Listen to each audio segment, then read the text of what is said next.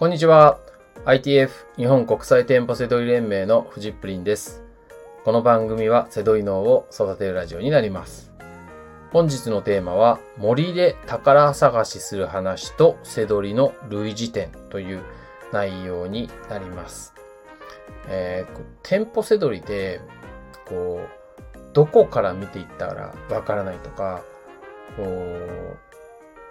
う、なんていうんですかね、こう、そのお店を攻略するイメージができないみたいなね。よく聞くんですよ。はい。セドリを始めたばかりの人とかは大概そうですし、はい。えーただまあ、僕は店舗セドリのね、えーまあ専門家みたいなもんですよね。書籍も出させていただいていて、えー店舗セドリ専門のコミュニティも運営しています。はい。じゃあそこのメンバーがまさに、えー最初はできないんですけれども、ちゃんと、えーできるようになっていくんですね。はい。でその時に、どうこれを伝えていこうかっていう時にね、だ僕は出張コンサルでそれを伝えているんですけど、えー文章とか言葉で伝えるとなかなか難しいなと思った時に、ちょっとなんかこの宝探しの話とかを、あの、あの考えた時に、あ、なんか、あの、イメージしやすいかなと思って、ちょっとそんな感じで、ね今日今話してるんですけど、えっと森の中で宝探しする。としますよね。はい。あのー森って言ってもそんな大きい森じゃなくて、森の中で、あのーまあ、こう、大きめの公園みたいな考えてもらってもいいですよね。あの、一周がそうですね、5せ、5せ、5分ぐらい。ね。あの、ぐらいの大きさ。あのー森はもっと大きいと思うんですけど、まあ、仕切って宝探しするのはこの範囲ですよって言って、まあ、一周5分ぐらい。ね。郊外のホームセンターとかまさにそんぐらいですよね。はい、結構、一周5分ぐらいかかったりとかするぐらい広かったりとかしますけど、そこそこ広い。で、あのーじゃあその中に、えー、宝ね、えー、ピンポン玉、えー、卓球の玉ね、20個隠されてるとするじゃないですか。はい。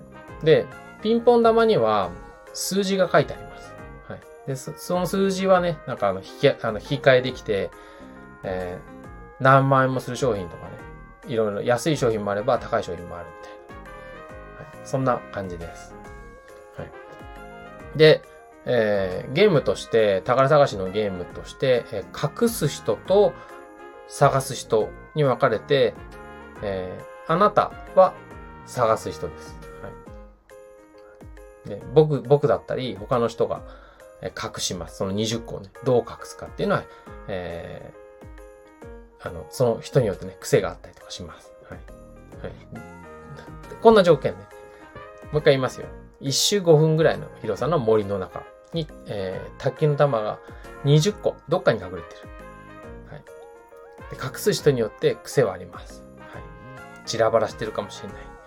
まとめて、ね、固まってるかもしれない。ね。20個固まってるわけじゃなくて、5個ずつバラバラにね、固まってるかもしれない。まあ、いろいろありますよね。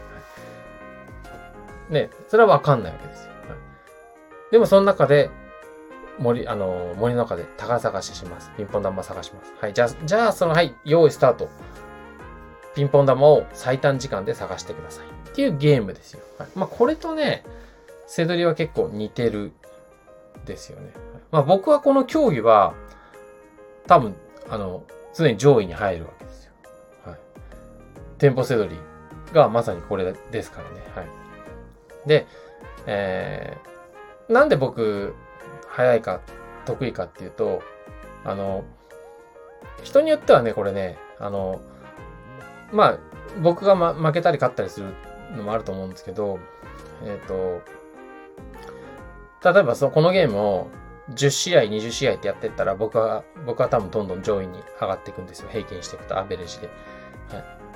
で、店舗制度もまさに、アベレージで上位に入っていかなきゃダメじゃないですか。はい、で、じゃあ、秘訣は何なのかっていうと、あの、まずは、全体を見るってことですね。まずは、その、全体の中でどこら辺がいいのかって目星をつけるっていう、これができるかどうかが大切なんです。はい。宝探しだとなんかわかるでしょ？イメージしやすいでしょ？まずは、ね、歩いて5分、広いですよ。だけど、ね、一回外、外側ぐるっと回ってもいい。中をざっくり見てもいい。とにかく全体の様子を把握する。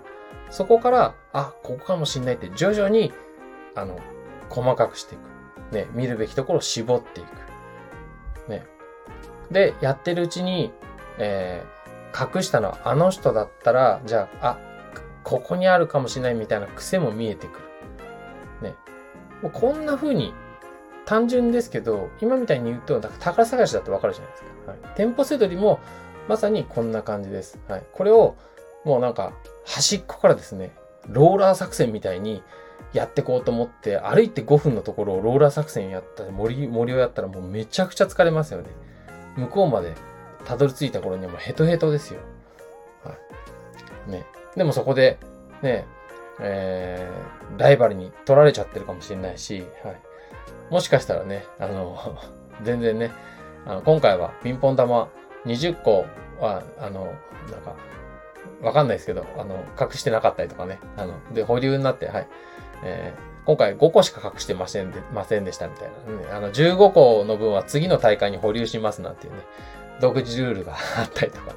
あの、ちょっと、か、あの、話してるうちの過程がね、崩れちゃってるんで、そりゃないよって思うかもしれないんですけど、なんか、イメージとしては、今みたいに、こう、まあ、ダメな人っていうのは、その、細かく探していくんですけど、どんどんどんどんなんか宝、ピンポン玉が逃げてってしまってるようなね、イメージです。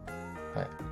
うまく、あの、ね、全体から細かくしていくようなイメージとか、こう、あの、あともしくはその人の癖、お店の癖だったりとかを考えながらいくと、こう、ピンポン玉の方をなんかこう自分の網に追い込んでいくようなね、そんなイメージ、はい、にしていくといいんじゃないかなっていうふうに思うわけですよ。はい。ね、よく、あの、せどりね、あの、大きいホームセンターとか、えー、ショッピングモールとかね、あの、ね、3、4時間いて、全然見つかりませんでしたとか、そういうのあると思うんですけど、はい、その時は、えー、ダメならダメでいいですよ。ただ、その時の、えー、歩き方、探し方、ね、今日の話とかが参考になるんじゃないかなっていうふうに思います。はい。えー、ということで、えー、今日は、えー、宝石探しのね、話と瀬戸井の類似点について話してみました。はい。本日の放送は以上になります。最後までご視聴いただきましてありがとうございました。バイバーイ。